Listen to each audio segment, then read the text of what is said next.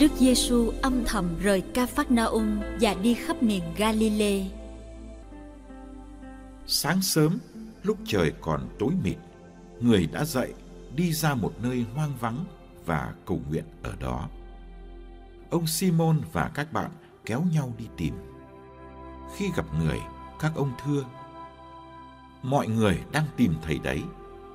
Người bảo các ông, chúng ta hãy đi nơi khác, đến các làng xã chung quanh, để thầy còn giao giảng ở đó nữa, vì thầy ra đi cốt để làm việc đó. Rồi người đi khắp miền Galilee, giao giảng trong các hội đường của họ và trừ quỷ.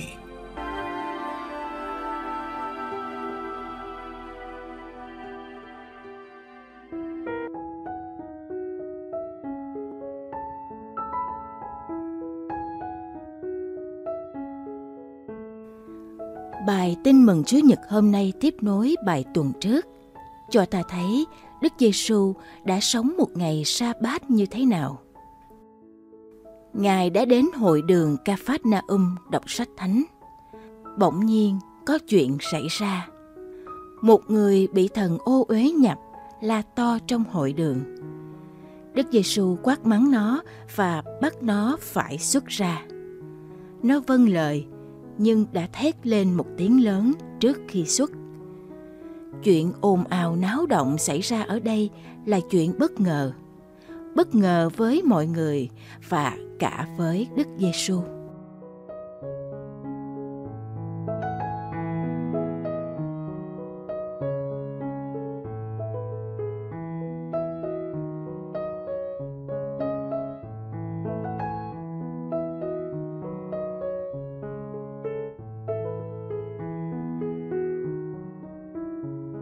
Khi việc phục vụ ở hội đường đã hoàn tất, Đức Giêsu và bốn anh môn đệ ngư phủ về lại nhà của Simon.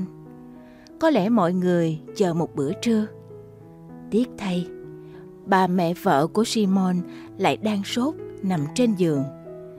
Sau khi nghe về tình trạng sức khỏe của bà, Đức Giêsu quyết định làm phép lạ chữa bệnh đầu tiên. Ngài lại gần, chẳng nói gì, chỉ cầm lấy tay bà và nâng dậy. Lạ thay, cơn sốt lui đi, bà khỏe lại và lo dọn bữa cho cả nhóm. Chữa bệnh cho bà mẹ vợ Simon cũng là chuyện bất ngờ, nằm ngoài dự kiến của thầy Giêsu.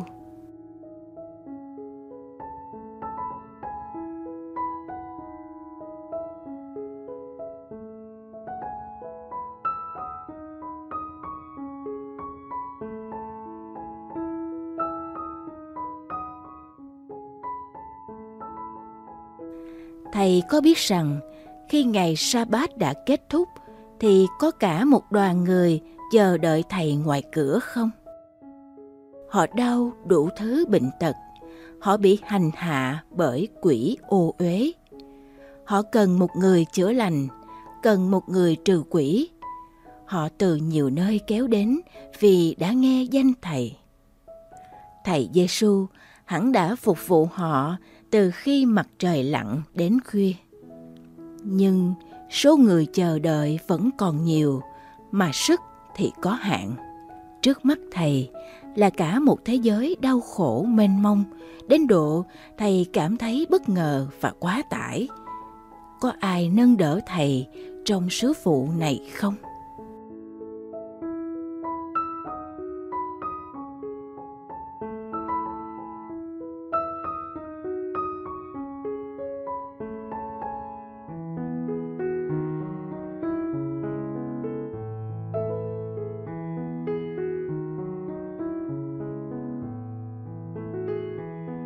Giêsu không chỉ bị bất ngờ bởi những chuyện xảy ra, Ngài còn có thể vô tình hay cố ý tạo ra những bất ngờ. Sau một giấc ngủ tương đối ngắn, Ngài đã thức dậy sớm ra khỏi nhà khi trời còn tối mịt. Ở nơi vắng vẻ, Ngài đã gặp đấng đã sai mình để được nâng đỡ. Các môn đệ thức dậy không thấy thầy, hốt hoảng đi kiếm. Phải một thời gian sau, họ mới tìm được nơi thầy cầu nguyện. Họ chỉ mong ép thầy về nhà để tiếp tục công việc tối qua. Thầy Giêsu đã làm môn đệ bất ngờ khi từ chối trở về.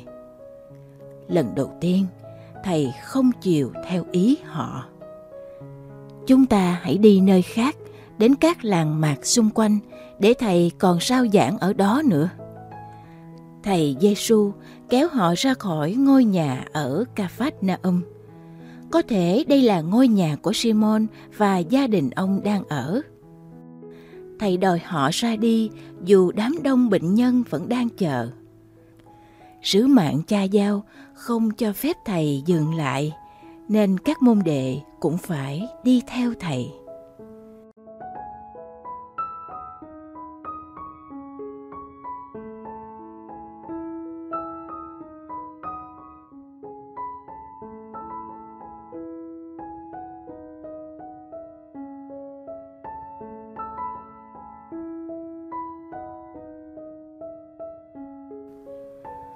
Một ngày sa bát của Đức Giêsu ở Cà Phát Na Um đã trôi qua.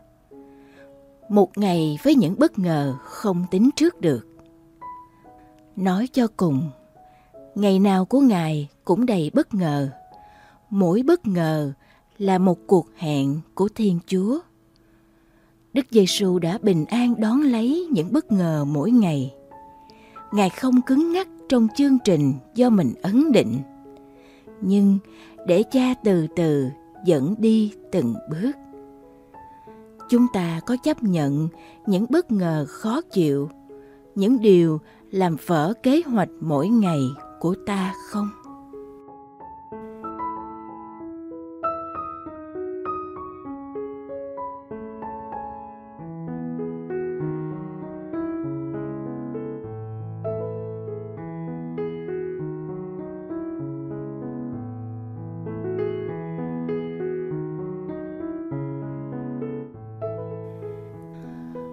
Lạy Chúa Giêsu, mỗi ngày con gặp bao chuyện bực mình. Có những chuyện xảy ra làm con không vừa ý, khiến ngày sống của con vắng bóng niềm vui. Làm sao con có thể đón nhận mọi sự với nụ cười bao dung và coi những trắc trở là chuyện bình thường của cuộc sống?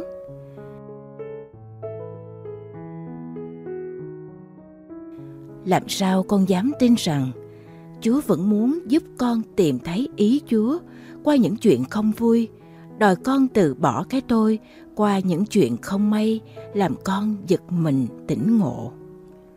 Xin cho con bình an trước những pháp pháp của con và nhẹ nhàng trước những pháp pháp của người khác.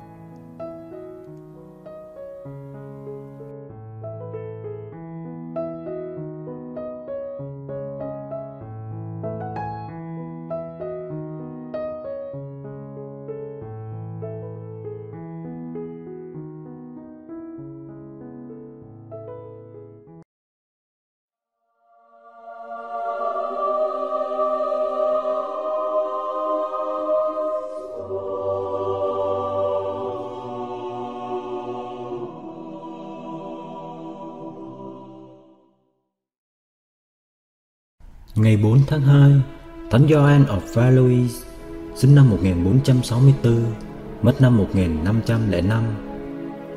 Thánh Gioan sinh năm 1464 là cô con gái thứ hai của vua Louis thứ 11 nước Pháp. Khi mới sinh được hai tháng, thì ngài đã được hứa gả cho công tước Louis ở Orleans và hôn nhân của họ xảy ra vào năm 1476 khi ngài mới 12 tuổi. Dĩ nhiên đó là một hôn nhân không có giá trị. Và công tước Louis lấy ngài cũng chỉ vì lo sợ cho tương lai không biết sẽ ra sao Nếu không tuân lệnh nhà vua. Gioan là một thiếu nữ tật nguyền Ngài bị gù lưng, đi khập khiễng và bị rỗ. Mặc dù ngài phải đau khổ vì tàn tật Nhưng ngài đã kiên nhẫn chấp nhận sự bất lực ấy Và dành nhiều thời giờ để cầu nguyện và suy niệm. Khi chồng của ngài lên ngôi vua Louis thứ 12 Hành động đầu tiên của ông là xin Đức Giáo Hoàng tuyên bố hôn nhân ấy vô hiệu và chưa thành. Do đó, Gioan không được làm hoàng hậu của nước Pháp. Ngài được ban cho tước hiệu nữ công tước của Berry. Đối với Gioan, Đó là sự khuây khỏa khôn cùng và Ngài đã đến Baugés. Ở đây Ngài sống cuộc đời ẩn dật để cầu nguyện. Và vào năm 1501, theo lời khuyên của vị linh hướng là cha Gilbert Nicholas dòng Francisco, Ngài sáng lập dòng nữ tu chiêm niệm, nữ tu dòng truyền tin, mà quy lực chính yếu là bắt chước các nhân đức của Đức Maria như được kể trong phúc âm. Thánh Gioan từ trần vào ngày 4 tháng 2 năm 1505 tại Bages, nước Pháp khi mới 41 tuổi. Đức Benedict thứ 14 đã tôn phong chân phước cho thánh nữ ngày 21 tháng 4 năm 1742 và mãi cho đến ngày 28 tháng 5 năm 1950, Ngài mới được tôn phong hiện thánh do Đức Giáo hoàng Pius thứ 12 mặc dù hồ sơ phong thánh của Ngài đã được đệ trình từ năm 1614.